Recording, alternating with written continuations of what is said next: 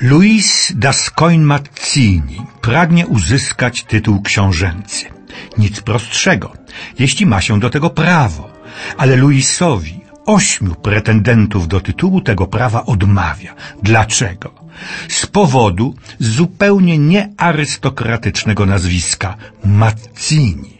Skąd się ono wzięło? Ano stąd, że mama Luisa, córka siódmego księcia Czalfontu, popełniła była straszliwy mezalians z ubogim śpiewakiem włoskim tegoż właśnie nazwiska i, rzecz to oczywista, wyklęta została przez rodzinę. Ale Louis nie jest bez szans, bo okazuje się, na mocy specjalnego przywileju, ten tytuł książęcy może być dziedziczony również po kądzieli. Wobec czego Louis ma pełne i usankcjonowane prawo domagania się tytułu, którego mu pozostała część rodziny, szczególnie pretendenci, odmawiają. Co więc ma czynić Louis? Po sądach włóczyć się nie będzie. Na to nie pozwala mu jego poczucie godności oraz znane i nam dzisiaj przekonanie, że to droga długa, kosztowna i niepewna. Louis, człowiek praktyczny i znający życie, wybiera prostsze, choć nieco ryzykowne rozwiązanie. Po prostu usuwa swych konkurentów, to znaczy likwiduje ich, żeby postawić kropkę nad i po prostu ich morduje. Dochodzi w tym procederze do niejakiej wprawy. Idzie mu to coraz lepiej.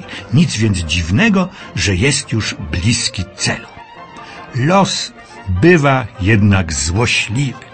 Los, a raczej kobieta. Ach, te kobiety, czym bez nich byłby świat. Oskarża Luisa zupełnie niesłusznie, bezpodstawnie, z premedytacją o dokonanie morderstwa, którego on nigdy nie dokonał. Dlaczego to czyni? Ha, standard emocjonalno-obyczajowy. Ponieważ Louis okazał się niestałym, niewiernym kochankiem, który wprawdzie małżeństwo obiecał, ale swej obietnicy więcej uroczystego przyrzeczenia nie dotrzymał, a tego żadna kobieta, pod żadną szerokością i długością geograficzną, żadnemu mężczyźnie nie wybaczy. A zresztą słusznie. I tak Louis praktycznie u celu swych marzeń, bo uśmiercił wszystkich swych konkurentów, znalazł się niespodziewanie w więzieniu. Może z niego wyjść pod jednym warunkiem, jeśli była aktualna ukochana wycofa oskarżenie. Ale była aktualna ukochana uczyni to tylko pod jednym warunkiem – oczywistym. Jeśli Louis ją prawnie, legalnie i jak najbardziej oficjalnie i uroczyście poślubi. Nie muszę przekonywać, że Louis ma w tej sytuacji dosyć ograniczone pole manewru, więc na małżeństwo się zgadza. Nie byłaby to jednak dobra opowieść, gdyby w tym momencie się skończyła. To byłby tuzinkowy melodramat lub w najlepszym przypadku bulwarowa komedyjka. A ja opowiadam Państwu o jednej z najznakomitszych, najwspanialszych, najinteligentniejszych czarnych komedii filmowych wszechczasów. Co więcej, komedii z Wysp Brytyjskich rodem, a wiemy, co to oznacza. Kiedy Louis opuszcza więzienie, jak to się mówiło kiedyś, wesół i szczęśliwy, uświadamia sobie, że pozostawił w celi swój pamiętnik, w którym opisał dokładnie wszystkie rzeczywiście popełnione morderstwa. I dopiero teraz film się kończy. Jaki film? Nosi polski tytuł Szlachectwo zobowiązuje. Zrealizowany został w 1949 roku w sławnej angielskiej wytwórni Ealing Studios. Powstała ona już u zarania kina w 1902 roku.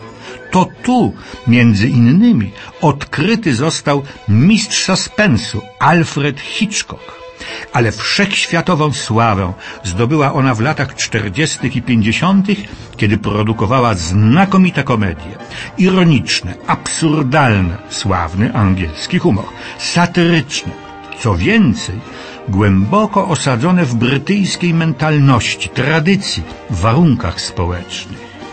Niestety, kryzys, jaki przeżywała kinematografia brytyjska pod koniec lat 50., dotknął również Ealing Studios, które sprzedane zostało BBC.